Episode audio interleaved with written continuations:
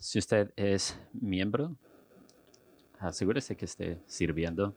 Cuando usted sirve, toma posesión de esta iglesia y de los ministerios y que usted, quiero que usted se sienta parte de eso.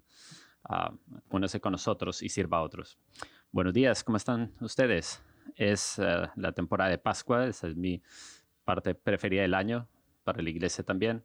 Algunas pocas semanas tendremos la Pascua y tendremos algunos eventos en la comunidad que va a pasar, sucederá en un par de semanas, uh, desde el viernes hasta el domingo.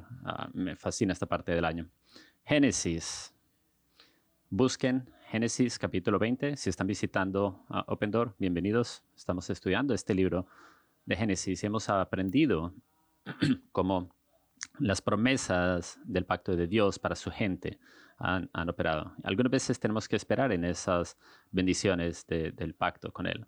Quiero que ustedes hagan algo para mí o por mí. Quiero que ustedes escriban o digiten en sus electrónicos. no sé si lo hacen en la Biblia o en, el libro que les dimos o envíese un texto o un mensaje. Escriba estas tres preguntas. Quiero, ustedes van a estar satisfechos de haberlo hecho. La primera pregunta es, ¿qué es lo que yo creo de Dios? Entonces, escríbanlo, por favor. ¿Qué es lo que yo creo de Dios? ¿Ya todos lo hicieron? La segunda pregunta, ¿qué es lo que creo de mí mismo? Esa es la segunda pregunta. Escríbanla o digítenla. Escríbansela en su brazo. ¿Qué es lo que creo de Dios? ¿Qué es lo que creo de mí? Y la tercera, ¿qué es lo que creo de mis circunstancias? ¿Qué es lo que yo creo de mis circunstancias? Esas tres preguntas son cruciales cuando usted va a un juicio o una, una prueba, perdón, o a estar eh, lidiando con duda, pregúntese a sí mismo qué es lo que usted cree y pregúntese qué es lo que específicamente cree sobre Dios, sobre usted mismo y sobre sus circunstancias. Dios no solamente va a encontrarle usted en el sitio donde usted quiere que lo encontre, no va a responder de la forma como usted cree que le va a responder. De hecho, cuando hablamos de las promesas eh, en la relación que Dios tiene con nosotros, tenemos que entender que hay ambos, ah, eh, una parte de aquí y una parte en el futuro. Y nosotros vivimos entre los tiempos de Cristo y su venida, cumpliendo varias de las promesas que fueron hechas a nosotros en Cristo, pero también Dios, eh, Cristo va a regresar. Y en esas promesas que van a recibir en el cielo, no las va a recibir ahora. Algunas de esas cosas usted tiene que esperar por ellas en esta vida y algunas tienen que esperar hasta cuando usted vaya al cielo. Y lo interesante es que muchos cristianos tienen dificultad con uh, tristezas, que es, escepticismo, porque no creen que Dios les está llegando uh, a ellos en sus circunstancias presentes. Y vivimos en, eh, en esta ah, realidad presente y las promesas futuras de Dios. Entonces, ¿qué es lo que nosotros hacemos? Eh, eso va a ser vital para algunos de ustedes que me han dicho, no me gustan las circunstancias en las que yo estoy ahora. De hecho, yo quisiera que mis circunstancias fueran distintas. Yo quisiera que Dios no me hubiera hecho lo que yo soy, ni me hubiera puesto donde yo estoy. Y está teniendo dificultades entendiendo por qué un buen Dios trabaja su buen plan en sus circunstancias actuales. Algunos de ustedes estarán pensando, bueno, yo no sé cómo Dios está trabajando en mis circunstancias eh, presentes. ¿Cómo Él puede estar trabajando cuando estoy pecando, en medio de mi pecado? Bueno, amigos, lo que yo quiero mostrarle a ustedes hoy es que usted tiene que ver sus circunstancias como una parte del plan perfecto que Él tiene para su vida. Y vamos a ver la vida de Abraham, y cuando vemos esa vida, nos recuerda que tenemos que permanecer fieles mientras esperamos recibir las promesas del pacto de Dios. El esperar y permanecer fiel es la parte difícil. Tenemos que esperar y permanecer fieles. Mientras permitimos que Dios trabaje en su perfecto plan con nosotros y nos muestre sus bendiciones del pacto. Entonces, tres cosas de este pacto. están en Génesis 20 y 21. Lo primero tiene que ver con la confianza. Nuestra confianza en Dios nos promete que podemos superar el miedo de nuestras circunstancias presentes. Entonces, aquí es donde estamos uh, nuevamente recordando la situación de Abraham. Dios varias eh, décadas atrás eh, se le presentó a Abraham y le dijo, usted va a ser padre de varias naciones, tantas personas vendrán de usted, más que las estrellas en el cielo, como granos de arena en los océanos o en las playas. Voy a darle a usted esta promesa. Es un pacto.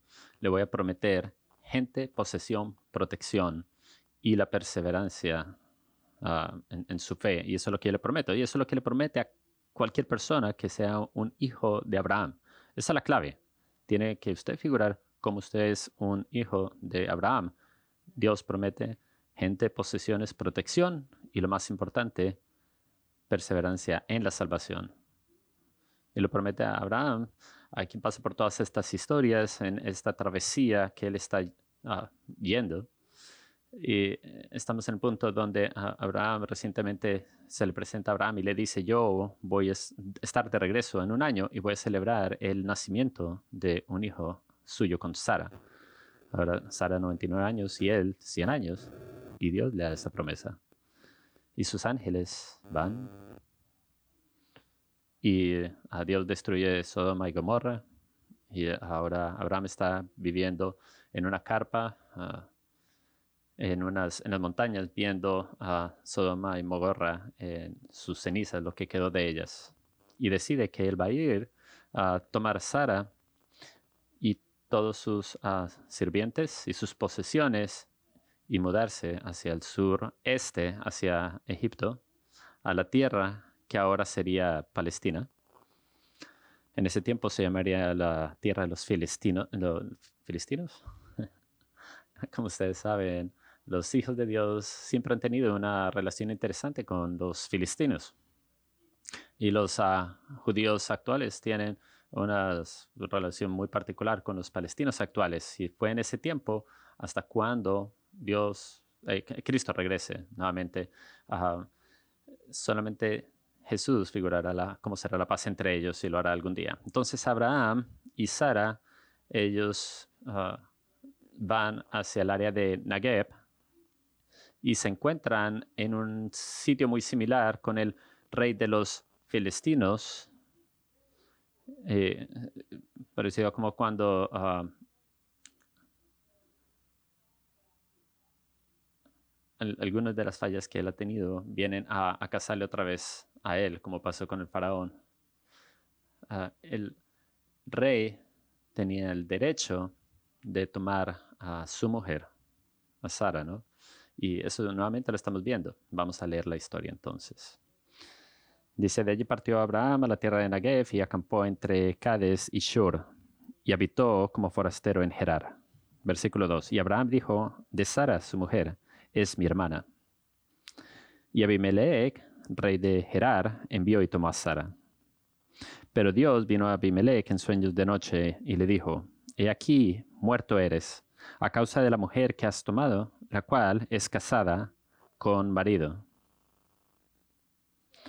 Entonces Abimelech hace lo que generalmente los reyes hacen. Entonces dice, usted está en mi tierra, deme a, su, a sus mujeres y toma a Sara y la toma con su grupo. Y Dios eh, la protege de eso. Dios decide visitar a Abimelech en un sueño en la noche. Dice, yo voy a darle muerte a usted. alguien que usted colocó en su grupo es casada. Versículo 4. Más Abimelech dice al Señor, ¿matarás también al inocente? Está hablando, de Abraham. Uh, no me dijo él, mi hermana es, y ella también dijo, es mi hermano, con sencillez de mi corazón. pero recuerden que es, la mitad de hermana, ¿no? Pero hay algo bien importante que los hechos que olvido mencionar y es que realmente es su esposa. Entonces, uh, Versículo 5 no me dijo él, mi hermana es. Y ella también dijo, es mi hermano, con sencillez mi corazón y con limpieza de mis manos he hecho esto. Y le dijo Dios en sus sueños, yo sé que ah, con integridad de tu corazón has hecho esto. Aquí viene algo importante. Yo también te detuve de pecar contra mí. La razón por la cual usted no durmió con ella es porque yo le, protegí a usted de hacerlo. Si no, yo hubiera tenido que matarle a usted. De lo que quiero que ustedes Vean que él hizo, eh, Dios le prometió a Sara que en un año atrás iba a tener uh, un año adelante a su hijo. Y no quería que Abimelech interviniera de que pronto el hijo fuese de otro hombre. Entonces Dios en su esta promesa que le hizo a Abraham, eh, protección, si está protegiendo a Sara, y al rey Abimelech también le está protegiendo. Entonces, yo no le he permitido que usted le, toque. Entonces, devuelve la mujer a su marido porque es profeta y orará por ti y vivirás. Ese es versículo 7. Y si no la devolvieres, sabe que de cierto morirás tú y todos los tuyos. Eh, suena como una decisión simple en la cual el, ah, el rey hizo, algo interesante es que esta es la primera vez que la palabra profeta es utilizada en la Biblia.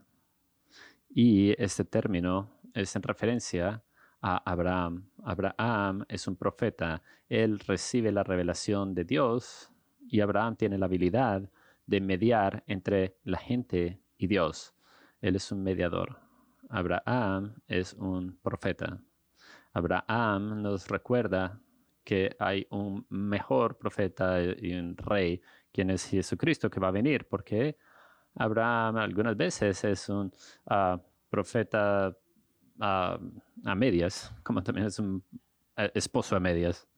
Entonces, uh, se levantó de mañana, versículo 8, Abimelech, y llamó a sus siervos y dijo todas estas palabras en los oídos de ellos. Entonces todos tenían miedo del Dios de Abraham y lo que va a hacer. Entonces, obviamente, Abimelech, si ustedes se acuerdan de la historia del faraón, más temprano, Abimelech llama a Abraham y le dice, ¿por qué? ¿Qué me has hecho a mí? Porque yo no he pecado contra ti. Uh, ese es el versículo 9. Eh, sobre mi reino tan grande eh, pecado, lo que debiste hacer, has hecho conmigo. Lo que no debiste hacer, has hecho conmigo, dice. Entonces la respuesta de que Abraham le da es no la respuesta de que él hubiera querido dar, no es una respuesta de fe, no es una respuesta de confianza, tampoco es una respuesta de obediencia. En ese momento, si Abraham hubiera preguntado esas tres preguntas, ¿qué es lo que creo de Dios? ¿Qué es lo que creo de mí mismo? ¿Qué es lo que creo de mis circunstancias? Dios hubiera sido, estado bastante de... Uh, uh,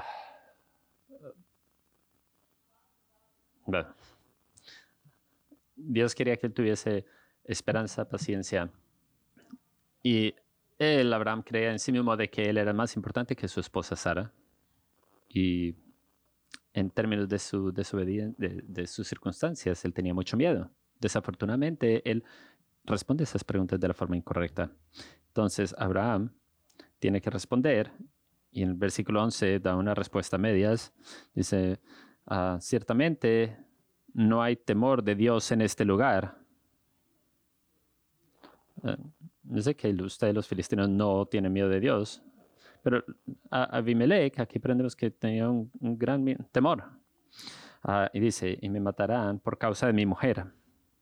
Y esta era otra mitad verdad. Esto lo aprende de Jardín del Edén, cuando la serpiente le dice, no, usted de verdad no, no morirá. Lo hemos hecho desde ese tiempo, ¿no? Entonces responde eh, Abraham diciendo, a la verdad también es mi hermana, hija de mi, de mi padre, más no es hija de mi madre. Ah, y la tomé por mujer. No sé cómo eso pasó. como si nos miráramos en los ojos con mi esposa y dijéramos, oh, estamos casados. Entonces, Ah, algo importante en este versículo 13. Y cuando Dios me hizo salir errante de la casa de mi padre, décadas atrás, ¿no? Cuando mm, viajaron a Canaán, yo le dije, esta es la merced que tú harás conmigo, que en todos los lugares a donde lleguemos, digas de mí, mi hermano es. Quiero que ustedes subrayen la palabra lealtad. Muestre su lealtad hacia mí. Y esa lealtad es una de las palabras más importantes uh, del hebreo en la palabra. Es jese,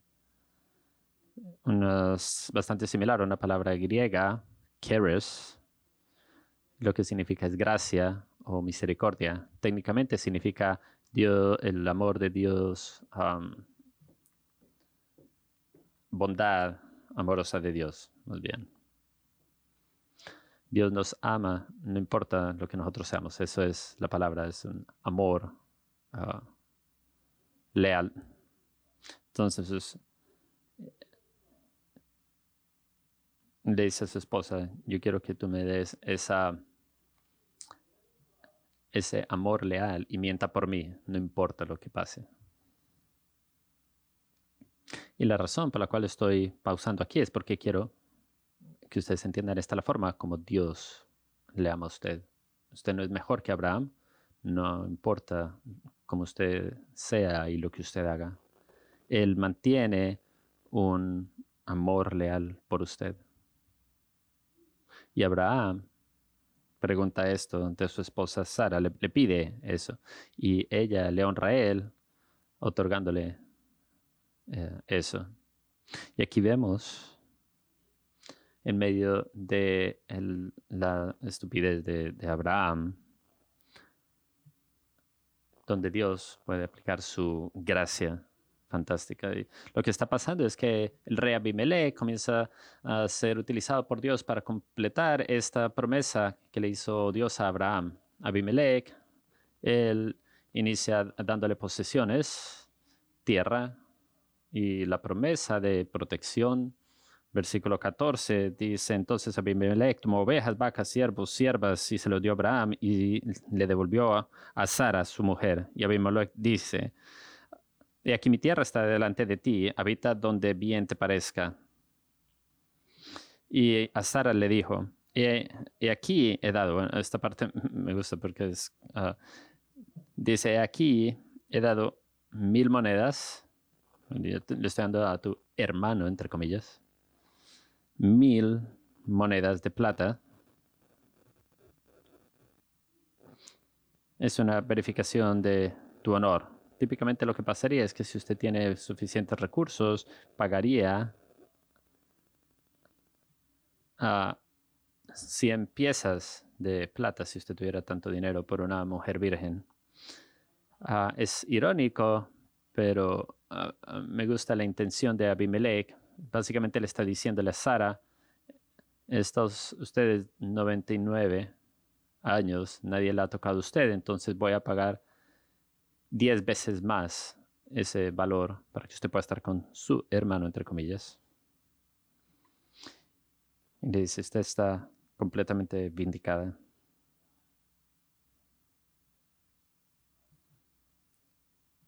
¿Por qué Dios bendeciría tanto a Abraham? ¿Por qué mostraría tanto amor por este esposo a medias? Porque daría tanta gracia a, esta persona que es insensata? ¿Y por qué Sara permanecería leal a él? Esta es la segunda vez en que vemos en la escritura de que él hace cosas en contra de ella. Entonces, ¿por qué ella permanece fiel a él?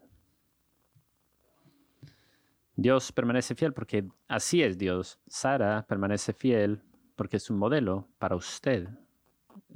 Ustedes, hermanas en Cristo.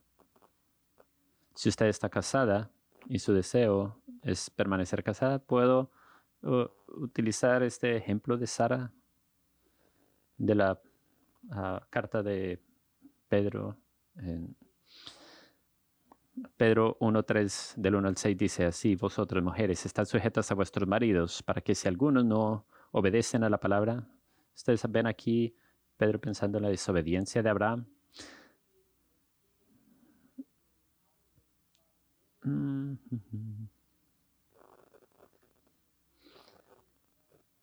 Okay. Versículo 2, al observar vuestra reverente y casta manera de vivir. Básicamente lo que dice Pedro es no se enfoquen en su belleza exterior.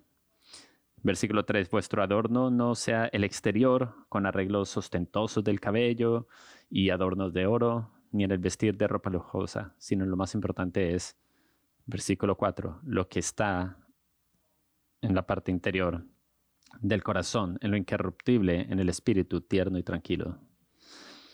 Porque así también adornaban en tiempos antiguos aquellas santas mujeres que adoraban en Dios. Esta era Sara. Y estaban sujetas a sus propios maridos. Y así Sara obedeció a Abraham, llamándole Señor. Y vosotras habéis venido a ser hijas de ella si haces el bien y no tienes miedo de ninguna amenaza. Simplemente ella obedeció. En nuestro ministerio ah, temprano, estaba yo tratando de figurar mientras servía en una iglesia. Ella uh, conocí a una mujer, ella estaba casada y ella estaba ah, en uno de los grupos familiares y dio su testimonio. Estaba casada a un, a un hombre eh, que era abusivo Ah, no tenía ningún cuidado de, nada ni de Dios. Y ella ah, le había sido recomendado varias veces que ah, lo abandonara, no había una razón para que ella permaneciera allí, pero ella permaneció con él. Como una em, mujer cristiana, el hecho de que ella permaneciese con este hombre que parece un monstruo, diciendo, yo quiero que él sea salvo, quiero que sea un hombre de Dios. Es un buen modelo, es un modelo como lo hizo Sara. Es difícil cuando vemos la realidad, es una de las razones por las cuales yo sé que la Biblia es cierta, es porque usted no puede inventarse cosas como esta.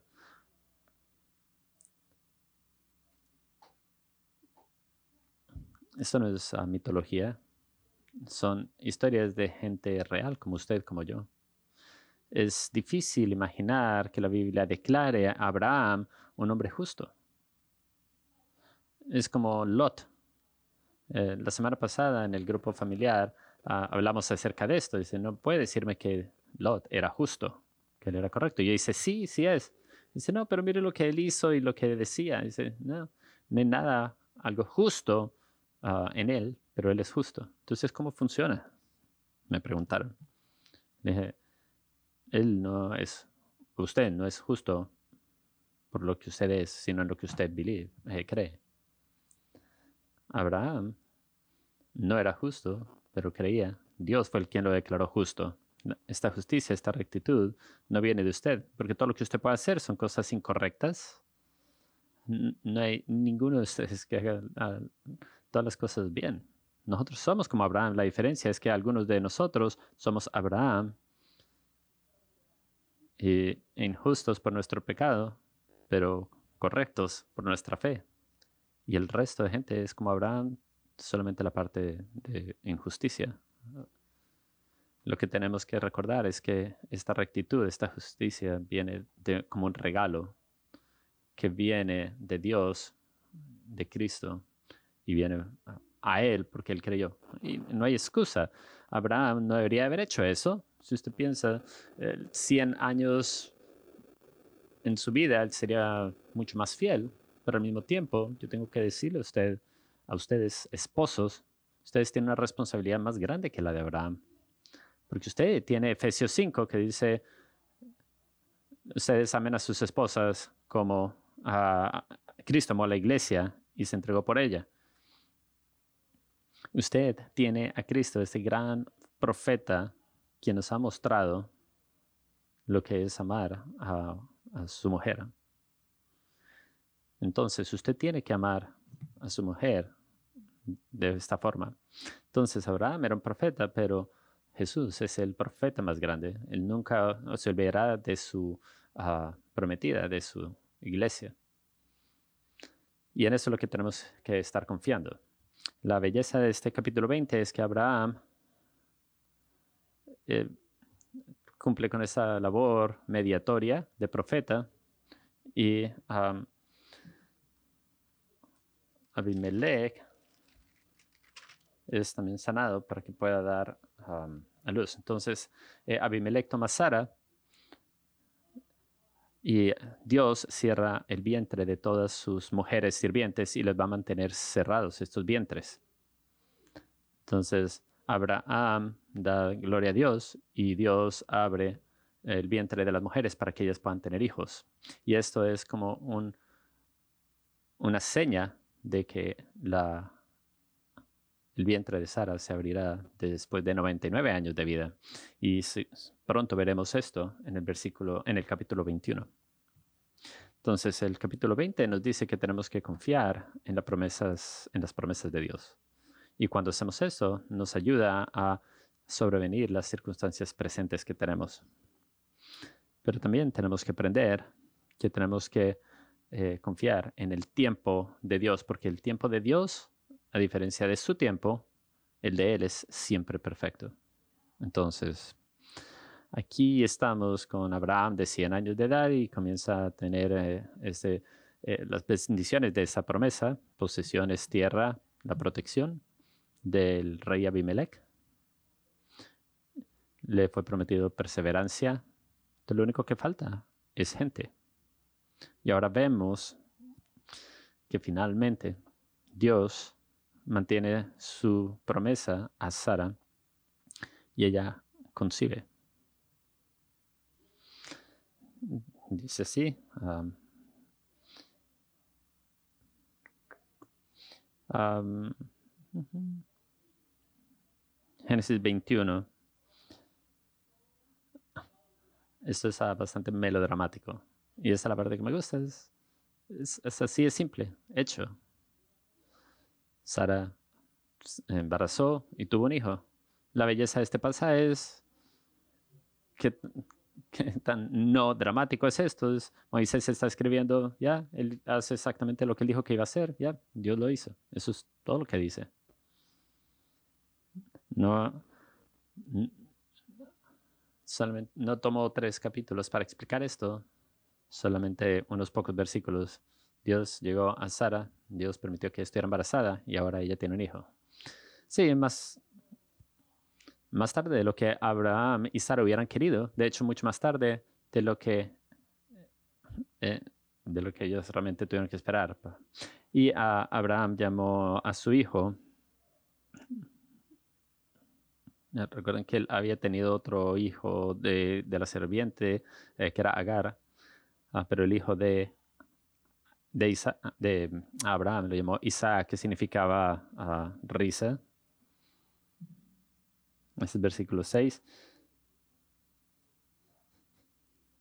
Vamos a ver desde este punto en adelante, porque Abraham no vivirá mucho más, pero vamos a ver a fiel, fidelidad y obediencia en Abraham. Él va a ser algo que él no quería ser, de hecho varias cosas, pero en obediencia lo hizo. Entonces Abraham sería obediente y seguiría el, símbolo del pacto con la circuncisión. Ah, no sé en qué versículo va ahora. y todo el que escuche que yo tuve un hijo se va a reír conmigo. ¿quién creería que eh, ella, Sara, de 99 años, tendría un hijo? Y aún así, yo tuve un hijo ah, de ese hombre viejo. Tiene que reírse de, esa situación. De aquí hay una promesa de Dios que está siendo cierta. Entonces, Sara ahora continuará eh, con esa promesa. Está la generación número 20 de Adán.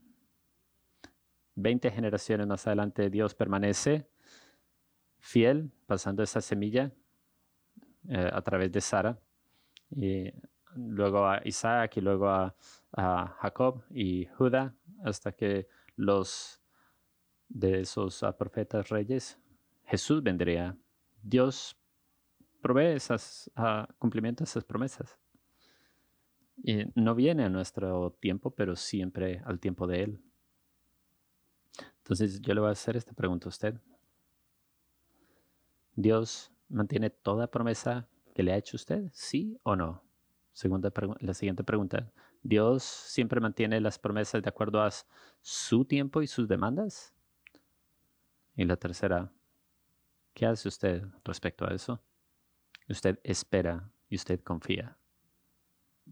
Usted espera y confía. Confiar y obedecer. Usted no se recuesta en su propio entendimiento. Si usted tiene más de 100 años, no me tiene que escuchar a mí.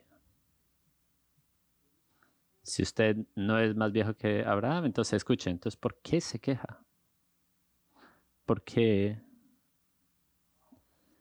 descuenta y descuenta el tiempo de Dios? Porque Dios le tiene a usted exactamente donde Él quiere y de pronto sus circunstancias es, son las circunstancias que deben ser para que usted pueda cumplir el plan perfecto de Dios en su vida.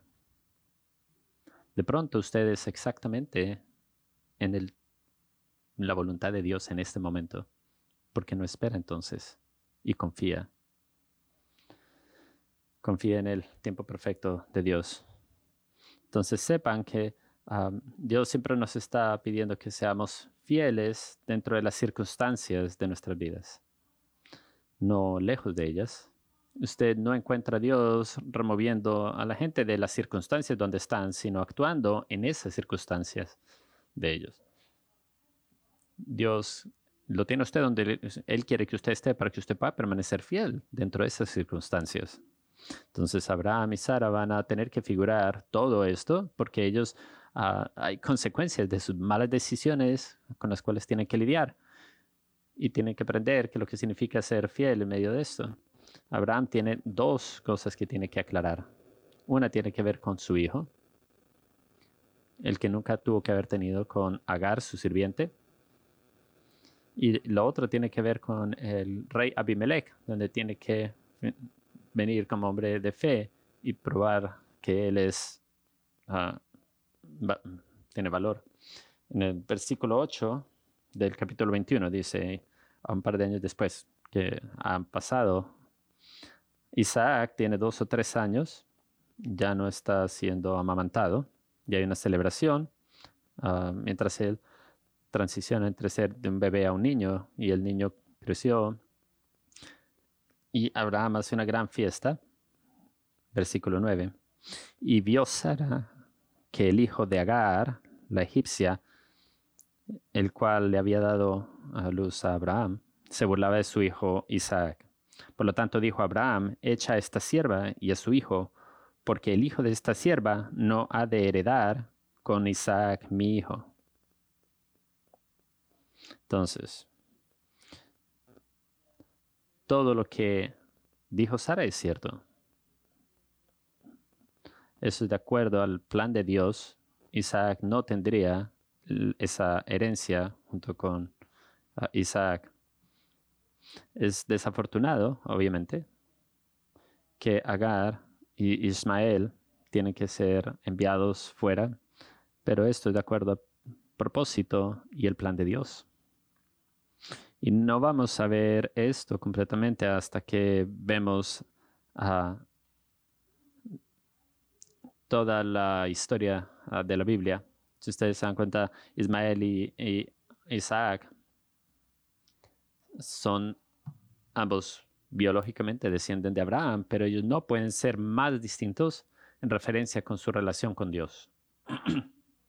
Porque aun cuando biológicamente son hijos de Abraham, ellos no son espiritualmente hijos de Abraham. Por lo tanto, ellos no son espiritualmente hijos de Dios, solamente Isaac lo es.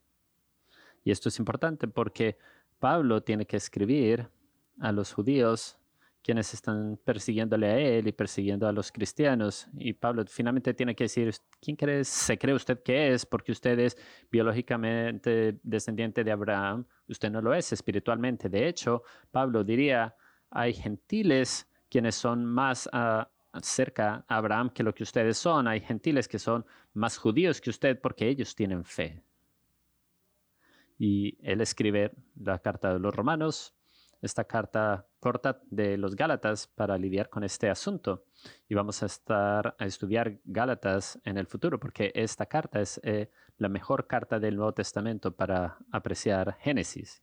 Allá lo veremos más adelante. Pero lo que dice Gálatas 4 hace esta distinción, Pablo, diciendo, ahora bien, hermanos, vosotros sois hijos de la promesa, tal como Isaac. Entonces toma todos los creyentes de la iglesia, aún gentiles. Versículo 29, continúa diciendo, pero como en aquel tiempo el que fue engendrado según la carne, perseguía al que había nacido según el Espíritu. Así es ahora también. Entonces Pablo mira en la historia y dice lo que Ismael estaba haciendo es uh, yéndose en contra de Isaac en ese momento. Y él estaba empezando a perseguir a Isaac y Sara estaba reconociendo lo que estaba pasando. Y entonces ella es una mamá oso y dice, oh, necesito proteger a mi hijo, pero también es una mujer de fe y dice, esto no puede pasar. Y desafortunadamente como pasó es, le tuvo que decir a Abraham, ellos se tienen que ir y tienen que ver que en el versículo 11 eh, le causa estrés a Abraham porque Ismael es uno de sus hijos. Pero Dios dice, no te parezca grave a causa del muchacho en todo lo que... Eh, no sé qué versículo fue. Cuando uh, ella está destituida, está en el desierto y aún así Dios se acuerda que Agar fue la que dijo, Dios, ah, Dios, tú eres el que ve, tú eres el Roy. Y pronto Dios la ve en su dificultad, le conforta, le da ah, comida y le protege para que Agar pueda tener a Ismael y llevarlo a Egipto, donde él crece y se convierte en un hombre poderoso. Él se convierte a un construidor de naciones y reinos. Recuerde que Ismael siempre hizo reinos, pero nunca hizo altares, nunca llamó a Dios. Isaac sí haría altares y llamaría el nombre de Dios. Entonces Dios simplemente le ayuda a Abraham a aclarar todo eso. Y lo último que tiene que hacer Abraham es arreglar las cosas con el rey Abimelech. Entonces Abimelech viene a Abraham y le dice, Dios está con usted. Y, porque lo estoy viendo usted, usted está en el área de, en la región de los filistinos.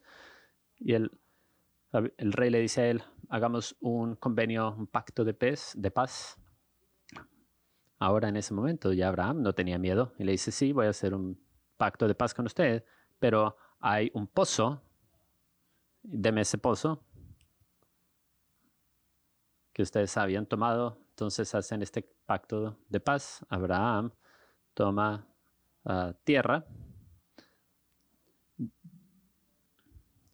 siete veces en un sitio que llaman siete pozos eh, llamado Beersheba. Y en este tiempo hacen este pacto juntos. Y al final del versículo 21, Abraham eh, planta un signo de recordar, de, para recordar en Beersheba. Y allí llama al el nombre de Dios. Y eso muestra que Él es un hombre eh, de de fe y es ah, un buen uh, alabador. Y esta es la primera vez que vemos a él llamándole un Dios eterno. Abraham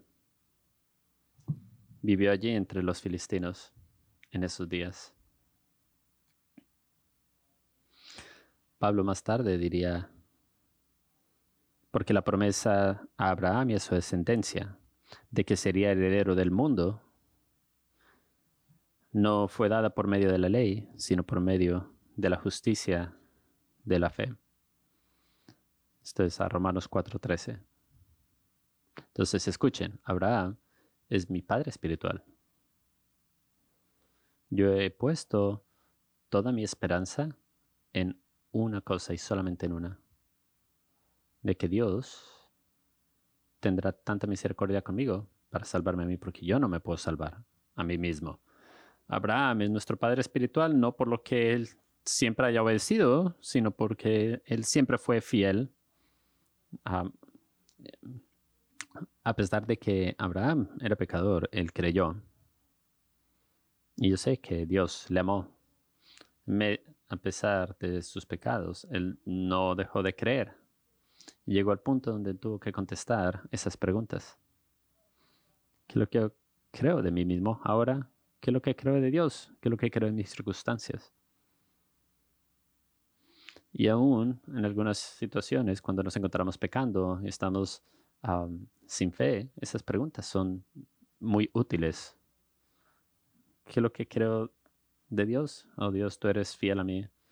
Dios, tú sabes que yo estoy pecando. ¿Qué es lo que creo a mí, de mí mismo? De que yo soy pecador. Dios, yo sé que en Cristo yo he tenido, me ha sido dado un Salvador. Ayúdame en estas circunstancias. No me dejes eh, que tenga miedo, temor, ah, y ni querer excusas, ni, ni tener ira ah, por las circunstancias en las que estoy. Déjame confiar en ti, Dios. Déjame ah, darte honra a ti. Gracias por permitirme pasar por todas estas pruebas y dificultades. yo encontré algo esta semana, no sé si este versículo fue añadido a esta eh, canción que yo cantaba de niño, es la de Jesus Loves Me. entonces, ¿ustedes conocen esa, esa canción? Ah, yo amo a Dios porque la Biblia me lo dice. Okay. Esta es la parte donde dice, Jesús me ama, Jesús me ama cuando soy bueno, cuando hago las cosas que debo hacer. Jesús me ama cuando soy malo, aún cuando le hace triste. Sí, aún Jesús me ama. Sí, Jesús me ama. Sí, Jesús me ama porque la Biblia me lo dice. Esa es la respuesta a la pregunta, ¿cierto? Lo que yo creo en Dios es que Él aún me ama. O yo creo, lo que creo de mí es si soy bueno o soy malo, yo necesito confiar, porque la Biblia me dice que lo haga. Que lo que creo de mis circunstancias, soy exactamente estoy donde Dios quiere que esté. En este momento, amigo, usted está exactamente donde Dios quiere que usted esté. Usted va a decirle a Dios ahora, yo confío en usted y yo quiero vivir obedientemente. Quiero vivir con fe en ti porque tú has sido fiel ante mí. Sepa que la promesa de Dios nos está esperando y ahora tomen todo reto que Dios le dé a usted. Vamos a confiar, vamos a obedecer. Padre, tú eres bueno. Tu bondad se revela en la vida de Abraham, de Sara. Tú mantuviste tus promesas. Aun cuando el tiempo y las circunstancias no fueron las que ellos querían, ni son las que nosotros queremos, aún nosotros podemos confiar y creer y saber que tu plan y tu tiempo es perfecto. Padre, perdónanos. Porque algunas veces nosotros nos preguntamos qué es lo que queremos en ti y no contestamos correctamente de que tú eres el Dios que lo sabe todo, que permanece, el que ama. No queremos que tú eres el Dios de gracia. Nosotros a veces te descartamos. A veces nosotros fallamos en darte el honor y la alabanza que te debemos, Padre. Nosotros algunas veces respondemos a la pregunta de la forma incorrecta porque no nos gustan las circunstancias en las que estamos. Pero ahora, Padre, ayúdanos a verte de la forma correcta y creer en ti, vivir por fe y no por lo que vemos, para que otros puedan también verte a ti, ver a Jesús en nosotros. Y una última cosa, Padre. Si hay gente aquí hoy que no pertenece a Abraham por la fe, son solamente hijos por la carne y están atascados en el pecado, por ellos yo oro pidiéndote que por favor conozcan a este Salvador en este momento y pidan salvación de Jesucristo. Sálvales y permítenos eh, traerlos a esta eh, iglesia espiritualmente. Oramos en nombre de tu Hijo Jesús. Vamos a levantarnos y alabar. Aquí termina el servicio de interpretación. Por favor, apaguen los equipos. Gracias por la oportunidad de servirles.